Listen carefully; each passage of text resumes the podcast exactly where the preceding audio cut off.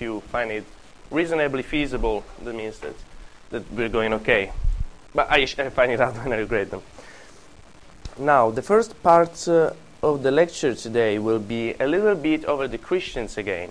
You remember we've been talking about the Christians in the arena, but shortly.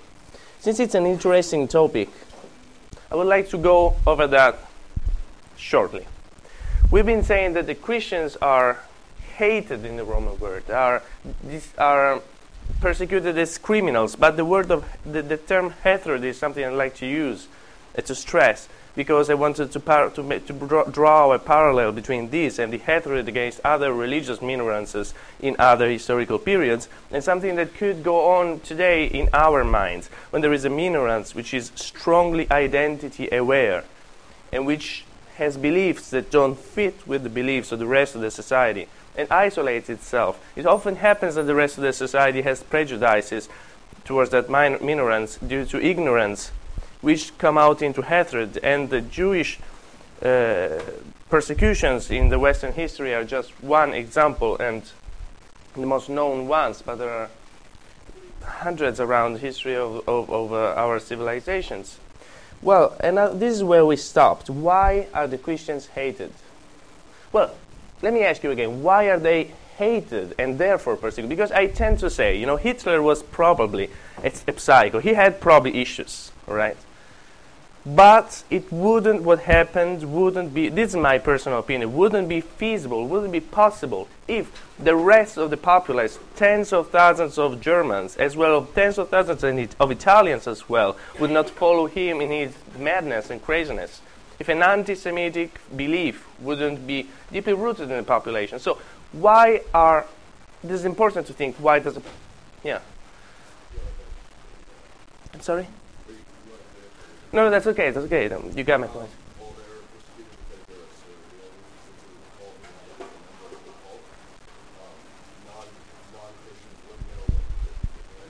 Mm-hmm.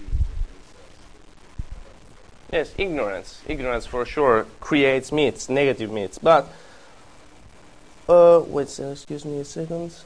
I will take the last presentation. Yeah, but ignorance alone, I mean, what else? I mean, yeah, other reasons. Isaac and then.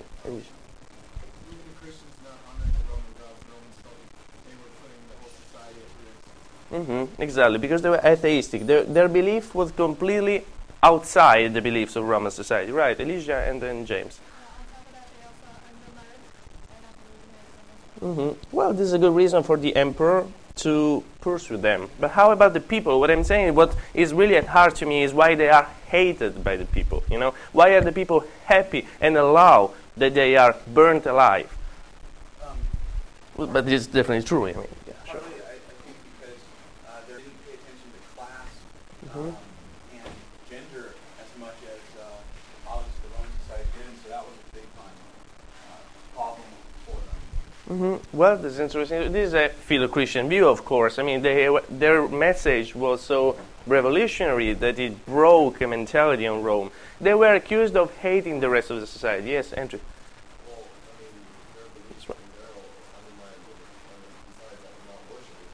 Mm-hmm. Yes, because why? Because the Roman religion was strictly connected with the Roman state. It often happens in states. The, the state has a, um, a column to lean towards in religion to gain the people's heart, hearts. Actually, it often happens. Um, also, society very superstitious, by them not offering sacrifices to the um, lots of problems in society. That's very interesting, and I would join this with what Elisha said. You know, they are not respecting the authority of the emperor. They're not respecting the authority of the god. The authority of the emperor is sacred and is the pillar upon which our society is based, as well as. Uh, I will be with you in a moment. And I will be with you in a moment is what the people in the bell desk say. You know, I will be with you in a moment. Please, please, hold on. Sorry. And uh, yes, sure. So the both things go together. You know, our society has an order, and we don't want this order to be disrupted by revolutionary beliefs, by beliefs we don't know what they are about, and beliefs that seem to disrupt the political and uh, um, religious cosmic order. So whenever a new element gets into the society and disrupts this order, this is a danger, yes. And also the undermining of the and or they're just not important, and so kind of Mhm. There's an arrogant attitude in any belief which is fundamentalistic, meaning that it's founded on some principles that exclude other, other principles. Now, note that this is in contradiction with the good, the goodness or the rightness of their beliefs. We're not discussing this. We're discussing what happens in the society and in the culture. This is another belief. You feel that they are arrogantly denying whatever else in the society. It often happens that the minority creates a sort of reverse racism a sort of reverse judgmental attitude towards the rest of the society which denies their beliefs and their attitudes. This is very present in the first uh, apologists. Since they were accused of doing the worst things, there are some writers in the second century AD which write to, we say apologize, not to seek for excuse. Apo- uh, ap- apology is a literary gender when you excuse, defend the Christian religion and, and community from the accusations, the charges they are made, they are, they are charged of. Uh, we know some names of apologists of the second century. There are our sources in Futrell. Who are they? Do you remember them? Sorry? Not Tacitus. Tertullian, who's very angry. He's like the angriest one. And Felix, Minu- mi- uh, okay, yes, Minu- Mi- Minucius Felix, with Minutius Felix. Now, these two guys are the two faces of apology in the second century AD. They are the earliest ones. Tertullian is angry and aggressive, also in his Latin style. His Latin style is, uh, is disrupted, not equilibrated. It's very aggressive, and some say it's not a good Latin because it's not, you know, Cicero. It's not smooth. It's not classical. The other one is Minucius Felix, who tries to find a conciliation between the Christian religion and the Roman world, saying, you know, we are not that weird. We can go along with you, and we can reconcile our conception of the world with the Christian conception of the world, with the, with the Roman culture. We can be integrated in a way. Whereas Tertullian is very aggressive towards anything else. What are some targets of polemic of Tertullian that we have met in our readings? What does he accuse? Well, please. Well, like uh, the games. This is only one because we're studying the games. And theater. Theater was the main goal. Tertullian wrote, writes a, a book, De Spectaculis, about the spectacles, about shows. They are very critical against many aspects of the Roman world. Today we can say they were writing, they were correctly uh, identifying some targets like slavery, like, uh, yes, the violence of the games. Well, the vision of the world was a breakout, breakout vision, that's true. But some of their targets we couldn't agree with, like theater. They were completely against theater. There was a vision of looking at their religion in a septic way, sept. Like, we are not reconcilable, we are not compatible with the classical world. And so this is another reason, as uh, Nadia, Nadia was saying, no? they are criticizing everything else because they are attacked in the first place and because their message is revolutionary and not reconcilable. Okay, all those reasons are at stake. How, the, how is the thing settled down? How does the thing end? This contrast between them and the Roman states. Do you know it? I mean, I'm Christian. I am not put to death so far, not because I'm Christian, at least. Yeah.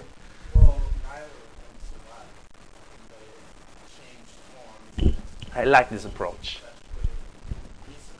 Hmm Um, so I say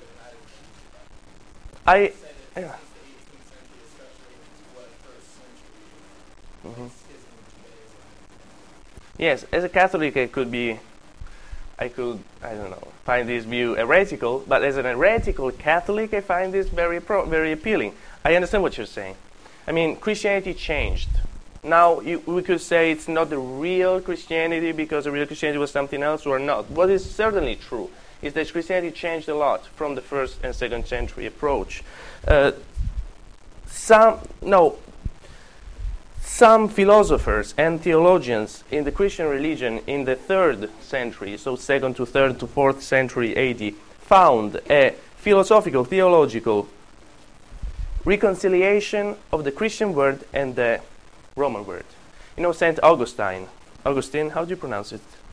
Augustine. Augustine is the perfect reconciliation between the. He's very learned In, he knows mythology, he's know, he knows uh, literature, the, the pagan literature, and he finds a way to put all this pa- patrimony, heritage of culture, within the Christian tradition and the other way around. So this happens philosophically, the reconciliation between Christian theology and classical philology and, and literature. From a historical point of view, what happens is what? Who's Constantine?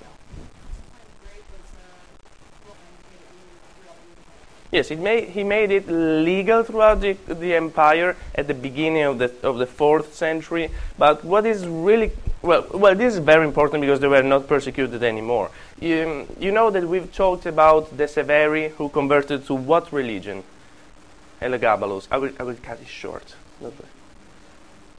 Sol Invictus, the solar, the sun cults at the end of the second, at the beginning of the, of the third century Uh, AD. Heliogabalus, if you, well, this, this was in my, in my slides. Let me take them.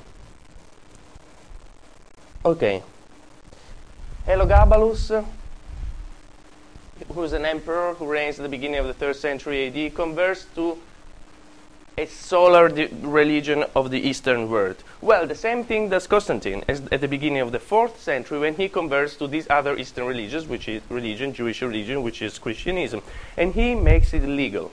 But at the end of the fourth century AD, Theodosius, in 387, uh, promulgates an edict where he states that Christianism is the religion of the Roman Empire is the official religion of Rome. So what happens is that this religion spreads out and it gets reconciliated with the rest of the society.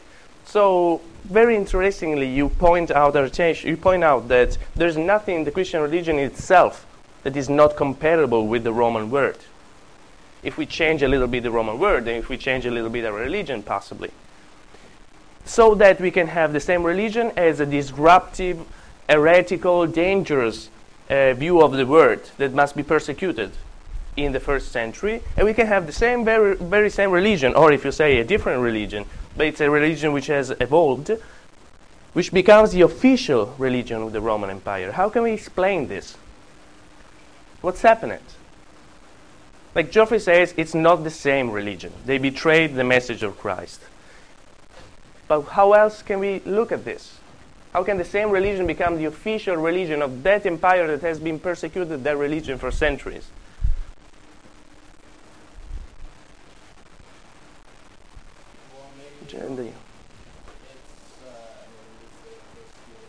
Well, uh,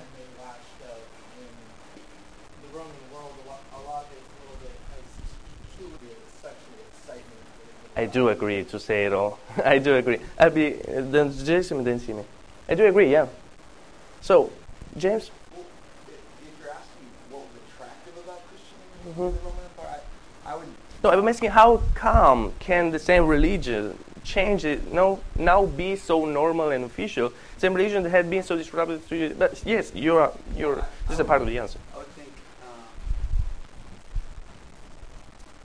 that there's appreciation of endurance um, for, for um, maybe Constantine and others.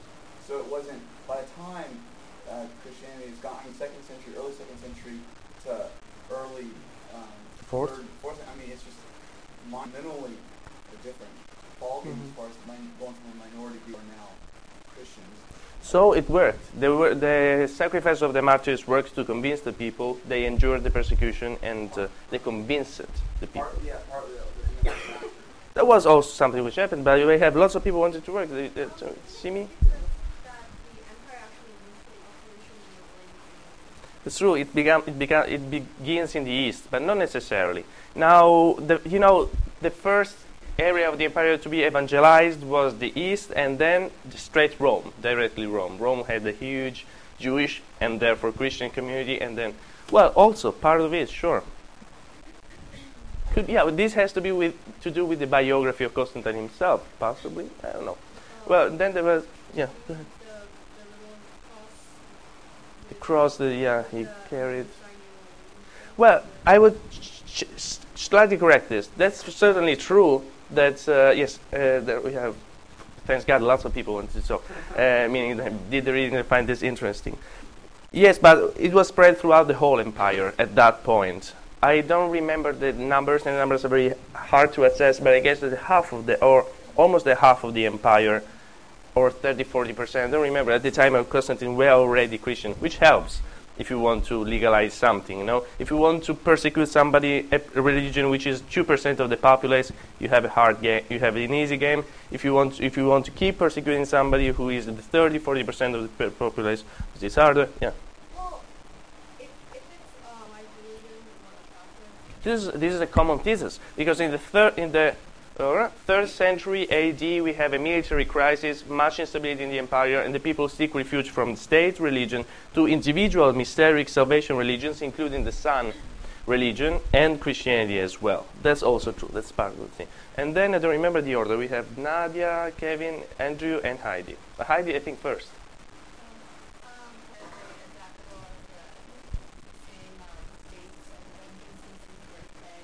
Mm-hmm. Aha, you know, yeah. That's so. These are the kind of things that when you, as a Christian, learn them, they surprise you a little bit. Like many features of Christianism were compatible with other Eastern, Eastern mysteric religions. That's true. But that's what Simi says. The people apparently were particularly attracted in a time of crisis by a religion which assured you as an individual salvation, and many features of those Eastern religions just mingled with each other. I would add something else. It was similar to some re- Roman beliefs, like the Stoic philosophy, S T O I C, the Stoic vision of life, which was a deeply Roman philosophy, but which came to be similar to Rome. And this is my point that I want to get to. So it was made similar because somebody thought, make mind work, changed religion, changed, you know, made a cultural, philosophical, theological work to reconcile the two words. And in the third century AD, being Christian was made compatible with being Roman. Andrew, I don't remember the order, but Andrew and then Kenny, and then Beth.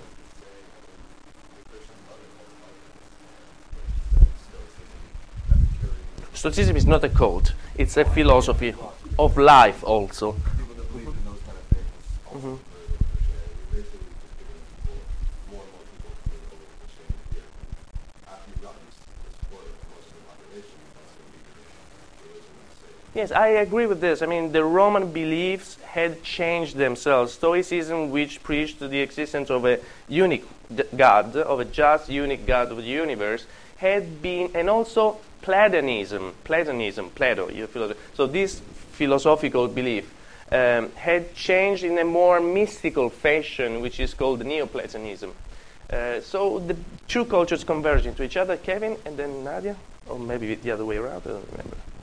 All right, Kevin, then Nadia. So um, there, there was a lot of really violent political turmoil uh, right before Constantine, popularity and power from that. That's true. That's true because the ah yes, Beth and Nadia and the Beth were oh, because the this is what Andrew said as well. The classical traditional religion had been crumbling down. The belief in the traditional gods were falling down. So, attaching the stability of Rome to a religion which is not followed and believed anymore, because a third of the population is Christian and a fourth maybe you know Mithra um, worshipping etc. doesn't work anymore. And this is a religion which is stable because it has a stable belief. It's not like the polytheistic religion which can import foreigner cults of different nature. So it's it's a good point. And then Nadia and then Beth. Well,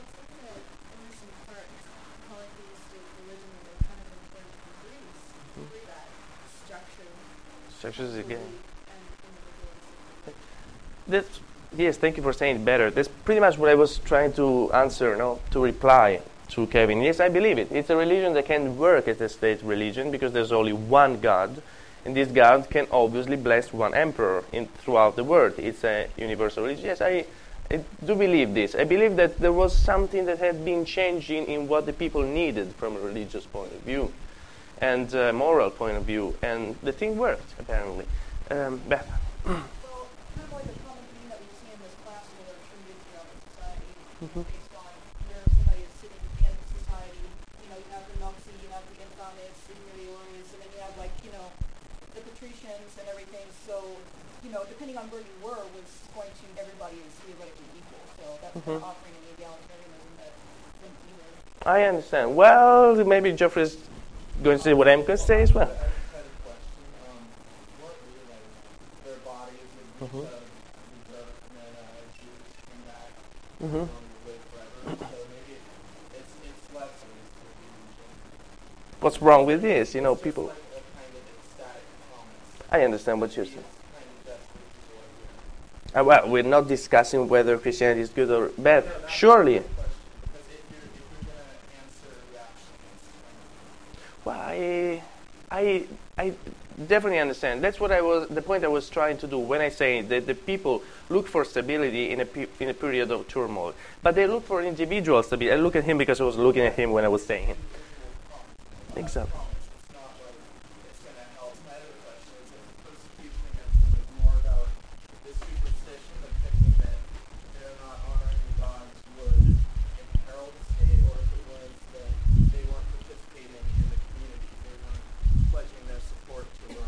Both of them.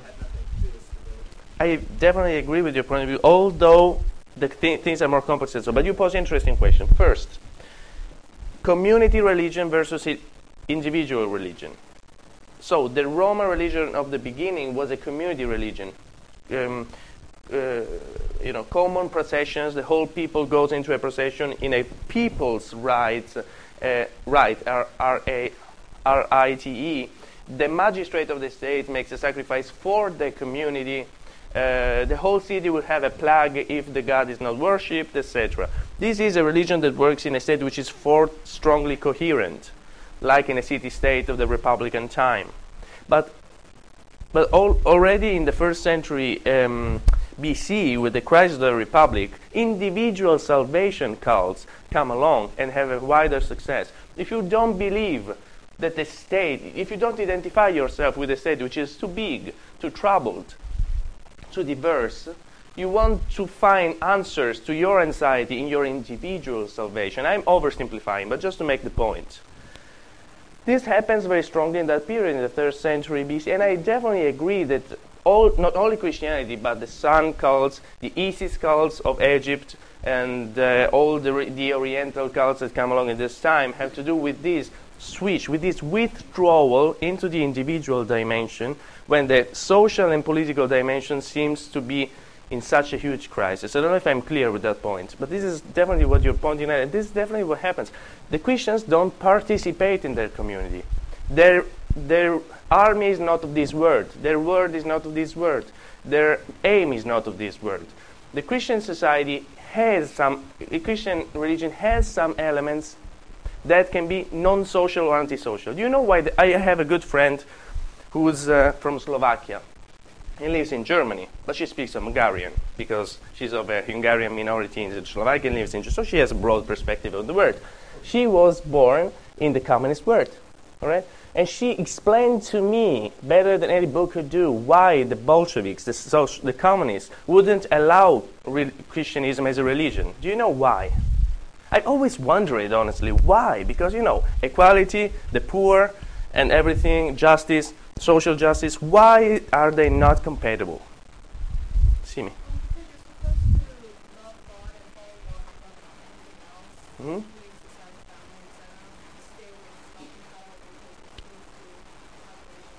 That's right. They are totalitarian is the key word. Totalitarian means that your own life must be devoted to a goal. What does this goal belong to? Is this goal in this word, social justice in this word, through the state, through socialism? This is socialism. There's no space for anything else. No space for capitalism, for free market, and no space for religion, which distracts you. Or is your goal uh, beyond this word, and you don't care about you know, you know that justice not of this world, etc. They are too infinite. Too infinite cannot coexist. This is the point. And this used to be the main problem at the beginning. But we've been talking about this very much. I found it very interesting, and thank you very much for your stimulating contributions. Well, this changed at a certain. What I wanted to I, now I will just say what's my point. But you gave me many more points that I was thinking of. My point was simply that a religion, a vision of life, can be changed and evolve uh, due to what we do of this, so that the Christian religion can become can exalt its um, sept aspects, its totalitarian aspects, its un, um, non uh, aspects as it did in the first century AD.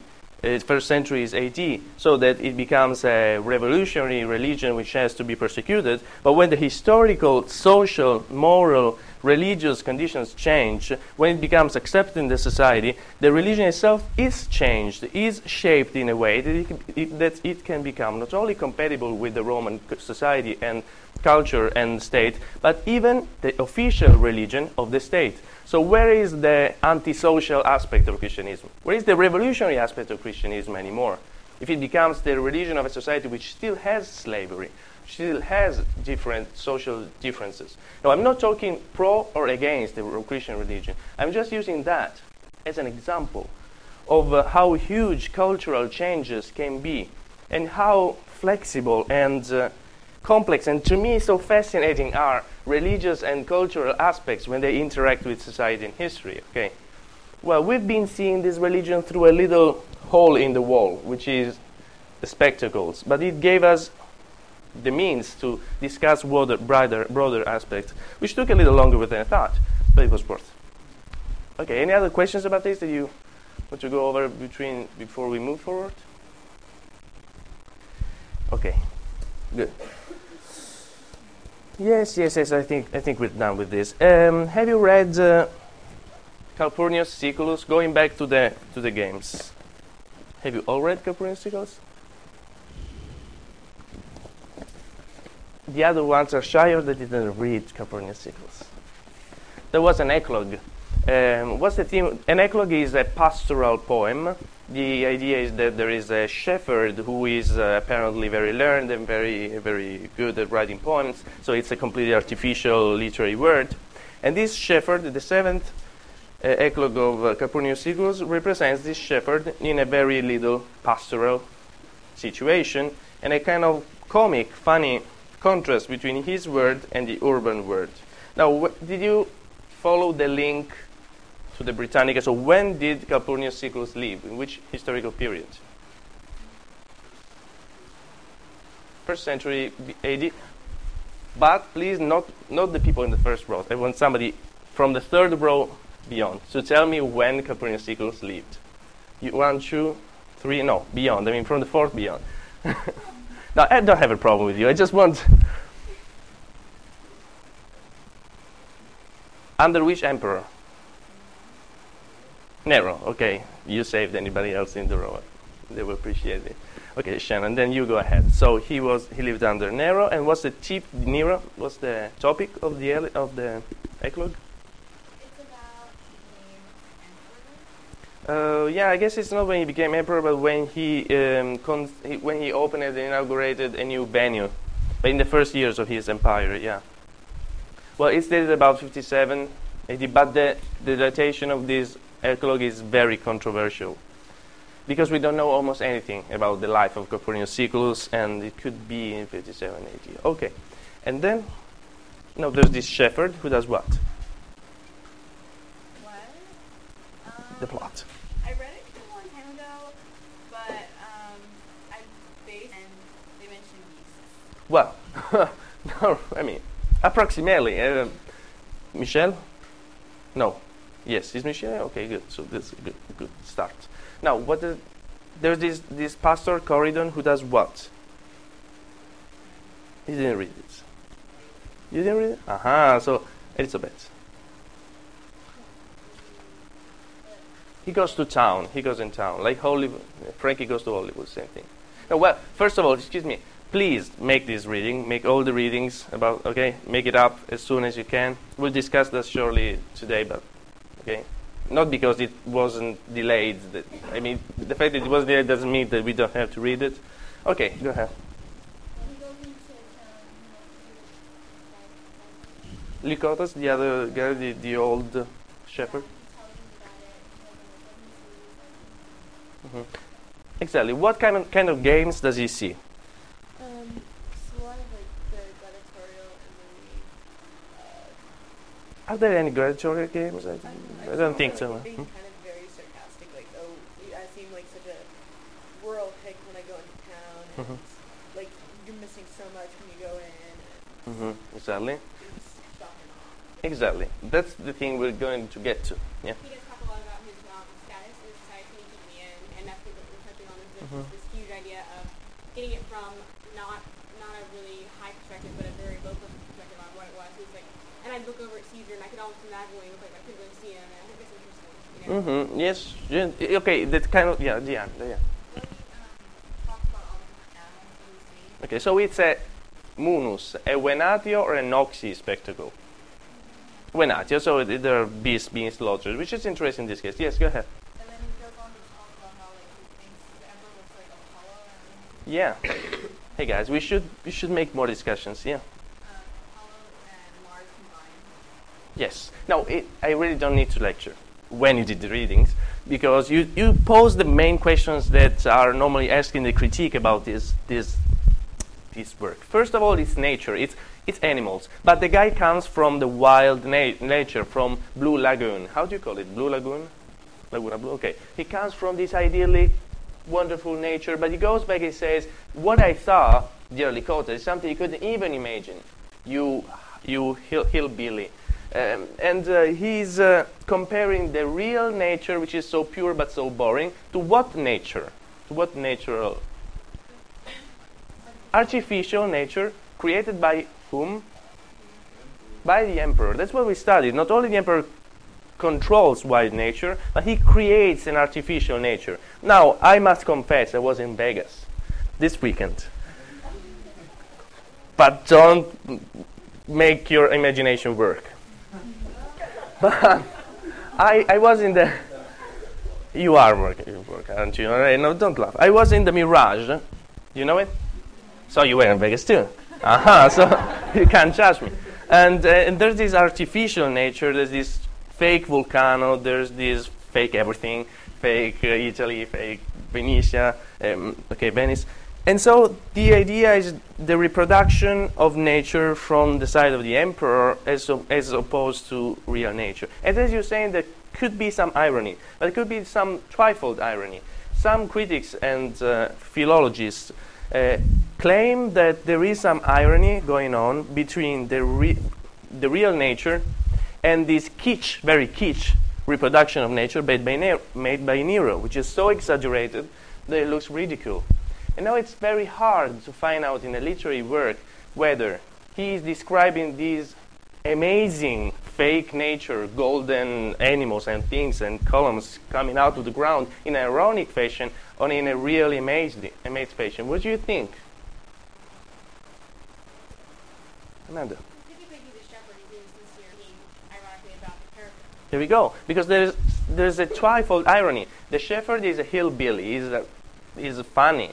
And uh, yesterday I saw uh, Scrubs, and there was Carla calling Turk uh, Jethro, Jethro, which is a character of the hillbillies. No, hey Jethro, and I have the background to understand it now. now, so there's a Jethro working, talking to another Jethro, and describing this amazing word. But is yes, is there another layer of irony? Well, could be. I don't know. This is an open question, and honestly, this is open in the critique, in the secondary bibliography. There's no answer to this. Depending on how you think that Calpurnius thinks of Nero, if he's criticizing Nero or not. Um, well, this is the first issue, and this is interesting to talk about. The other one is the social status. I'm really happy that you raised it. I- where is he sitting? Is he sitting in the for- front rows? Why is he not? Is, why is he not sitting in the front rows of the amphi- It's a social class. Senators, knights, uh, common people, and he's a shepherd. And he says, I couldn't approach the, the God if only I could. Now, this, uh, this sitting issue is okay. I wrote an I evidently I wrote an article in Calpurnius Siculus, that's pretty clear. Uh, otherwise, I wouldn't know these details. But it seems in some scholars as well that Calpurnius, as a poet who was trying to gain access to the royal court, to the imperial court of Nero, was. Uh, Oh, I was just gonna say, I mean, I think it's like pretty, ob- not obvious, only the mind, like, like it's such, an, o- it's like, um, dick thought, you know what I mean? Yeah, sure. But not only. Not only, he's also the paradigm of the poets. Think of Virgil and the bucolics. Right, but then, like, I mean, his amazement, it's not only, it's almost like, it's kind of like, it's, I guess it just reflects so much of the simple nature of his thought process. Yes, So, I mean, I think it is lacking. That's what we're saying, but there's a more complex thing going on. Yes, Mary. Um, like going off the thing, like it just seemed like uh, the person who's talking is just like this little kid that just visited Disneyland. It just seems like oh my god, and the older person's just sitting back like you Just know, wise. whatever. It's, he Mhm. doesn't care. It's just you know another you know imperial. True, true. Shannon, but And I would say thought something. it was there, or, um, True, true. have a lot of experience with animals. Mm-hmm. So for parents to go to the incredibly exotic animals, Exactly. it's just especially shocking. Sure, uh, there's this relationship between the shepherd as somebody who takes part in the nature and this fake nature. Amanda and then Zach. I would say it's complicated that well, I, you know, why would I bother? And then he doesn't. And that's like a very, very Mm-hmm. common thing for people to do when they're trying to make themselves seem much more ignorant than they are. And it's so amazing because it has to do with genre issues. But unfortunately, you were enrolled in a classical civilization class and not in a literary class. Otherwise, I would be even more verbose than I am. But then, Zach. So Rome loved to think of itself as an agrarian culture in origins. Mhm. So I, I consider itself as an agrarian culture. This is very complex, and I can't help going into these complex issues, including agrarian culture is not a bucolic culture, and you know Greek, and you know that from Theocritus on, the urban culture of Alexandria, of which Rome is a child, uh, it uh, sees the shepherds as the anti-civilization. So, a way to look at yourself from an outside, extraneated point of view. So, I would be uh, careful to identify the shepherd with Rome, with our society. You know, when Cato writes the, the agriculture about agriculture, it's different. He's a farmer, he's not a shepherd. A shepherd doesn't work in the field. A shepherd does nothing. He has a leisure, otium. So it's more complicated than so. But all these issues are at stake. Where, what is the self-identification of Rome in terms of space, country, city? And my PhD dissertation was symbolizi- symbolizations of space in Roman elegy. So this is something very sensitive. But it's much more complex and so. And then, Jeffrey. I just had a question. If there was a word about, or apparently something in the like, Yes, sure. It's praeteritio, praeteritio or occupatio. Uh, um, but this is slightly different than what's going on here. He says, "You can't understand. You can't get me." I think this has to do with the rhetorical genre. He's ch- he's challenging the bucolic genre, which is a genre that has to do with the real word, with country, by contrast, by forcing this genre to describe a urban thing, to make an exaltation, a glorification of the emperor, because I don't believe it's so ironical as it seems, for different reasons. First, well, you see, when you this is the good thing. When you read a, a literary text, you should really have a background in terms of knowing the language and of knowing the literature, because this changes the perspective. Let me introduce you some elements which will change your perspective. First of all, there is a genre which is bucolic, which is uh, this artificial genre where the poet identifies himself with these shepherds who do nothing in their life except chanting, except singing and making poetry, which is completely unreal and unrealistic. This genre uh, in Greece with Theocritus and in Rome with Virgil had become had reached such a complex level of sophistication that through it the most complex um, literary discussions were made. See the tenth eclogue of Virgil, for instance. So we should assume that the, that the, shepherd is the poet to a certain extent because it was inscribed in the rules of the genre. This was assumed. And this is the case in all the other eclogues in a way. And there's also some scholars, as I was saying, that think that he, Calpurnius Siculus, through Corydon, he's talking about his own biographical troubles in getting access to the court. Because in other poems he says, who will the poet oh, look, the shepherd, the shepherd poet says, who will take my sings, my songs to the god, to the emperor? Because I'm just a poet, I'm just a shepherd. Who will take them to the ears of the emperor, who is a god? How can I achieve the goal of being worth of his uh, attention? And this is in Eclogue 4. And now in Eclogue 7, he portrays a shepherd who tries to get access to the god and complains, as you said before, because he can't get access to it, because he's socially low, because he's just a shepherd. Which could mean because I'm just writing bucolics, I'm not writing epic. I'm writing a poet with a poem which is not worth, you know, to access the high levels, or, you know, the high audience of the court. And biographically, we, many, many scholars, not me actually, think that this is a testimony of the biographical failure of Calpurnius Siculus in accessing the court of Nero. He's giving up because he said they could see him, but they couldn't access him. I do think that the trouble, one of the troubles going on in the whole eclogues, in all eclogues of Calpurnius Siculus, is the issue of uh, the relationship between the poets and the power. Because Roman poets could not make up a living with their revenues from the from the copyright because there was no copyright. So they needed the protection of a of the emperor of a nobleman. And in Nero's time, this was a great great issue in particular because Nero was very interested in literature, but he had a complex relationship, a problematic relationship with his writers, including Lucan, for instance. Okay, so this could be another view, but well, this is taking us a little bit off track, probably off our track.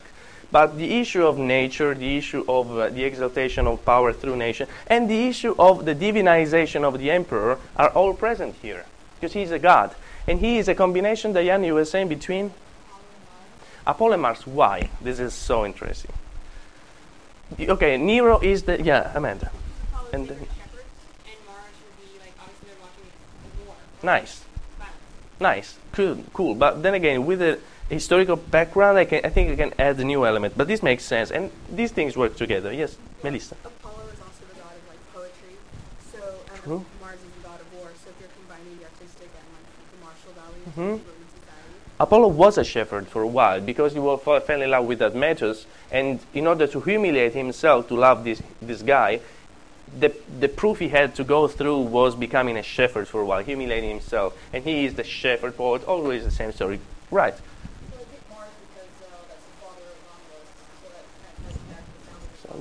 Yes, Roman self-identification, war, warfare, Mars, Romulus. But there's another thing. Um, I feel maybe um, next time to engage himself with the emperor because Nero like he put himself into like Yeah, he liked to identify himself with Apollo as well, right? Hmm? And that's it. How about Augustus? Augustus, Nero is the second Augustus. He's the second founder of the empire. He's founding a new empire after Augustus. He's trying to find a new equilibrium, which we know didn't work at all. But he, that's what he thought of himself. We have a flourishing of literature under Augustus and another flourishing of literature under Nero, because Nero and Augustus, through Maecenas, these two emperors, helped literature very much. All right, now, what is, what is the, the god which is connected with the, the political communication of Augustus? Uh, well, it is his father, he is a god, relevant. No, but there is a, a traditional god, he's Apollo, because Augustus wins over Octavian, wins over Antony in the Battle of Actium in 31 AM, 31 BC, and he is protected by Apollo. Apollo is the god of equilibrium, of art, of balance, which is the perfect emblem for the political message that Augustus was, wants to carry on. Stop with war, stop with turmoil, let's bring about equilibrium, balance, restoration. You know, not Dionysius, not Mars, but Apollo finally, equilibrium. And so Apollo is, in a way, the god of uh, which identifies a specific political message in the, in the Empire of Rome, uh, which is the Augustan one. Mars is the other thing. Mars is uh, the traditional Rome. Yes, all the things you said plus this. Kevin, do you want to say anything? I thought you were. mhm. Of of.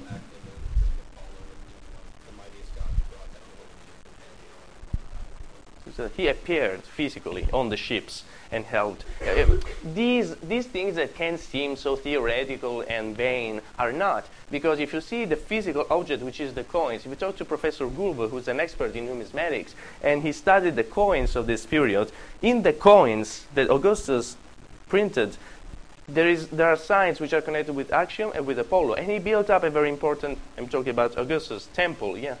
Temple of Apollo. Exactly, the Temple of Apollo, Pal- Palatine Apollo, which was, Uh, you know, in German herrschend, so which was dominating the Palatine, which was dominating the Palatine from above. All right, that was a very interesting discussion. I don't want to keep you any longer. Next time we will talk. We will still read something about athletics and chariots. So we'll talk about this issue next time. Thank you.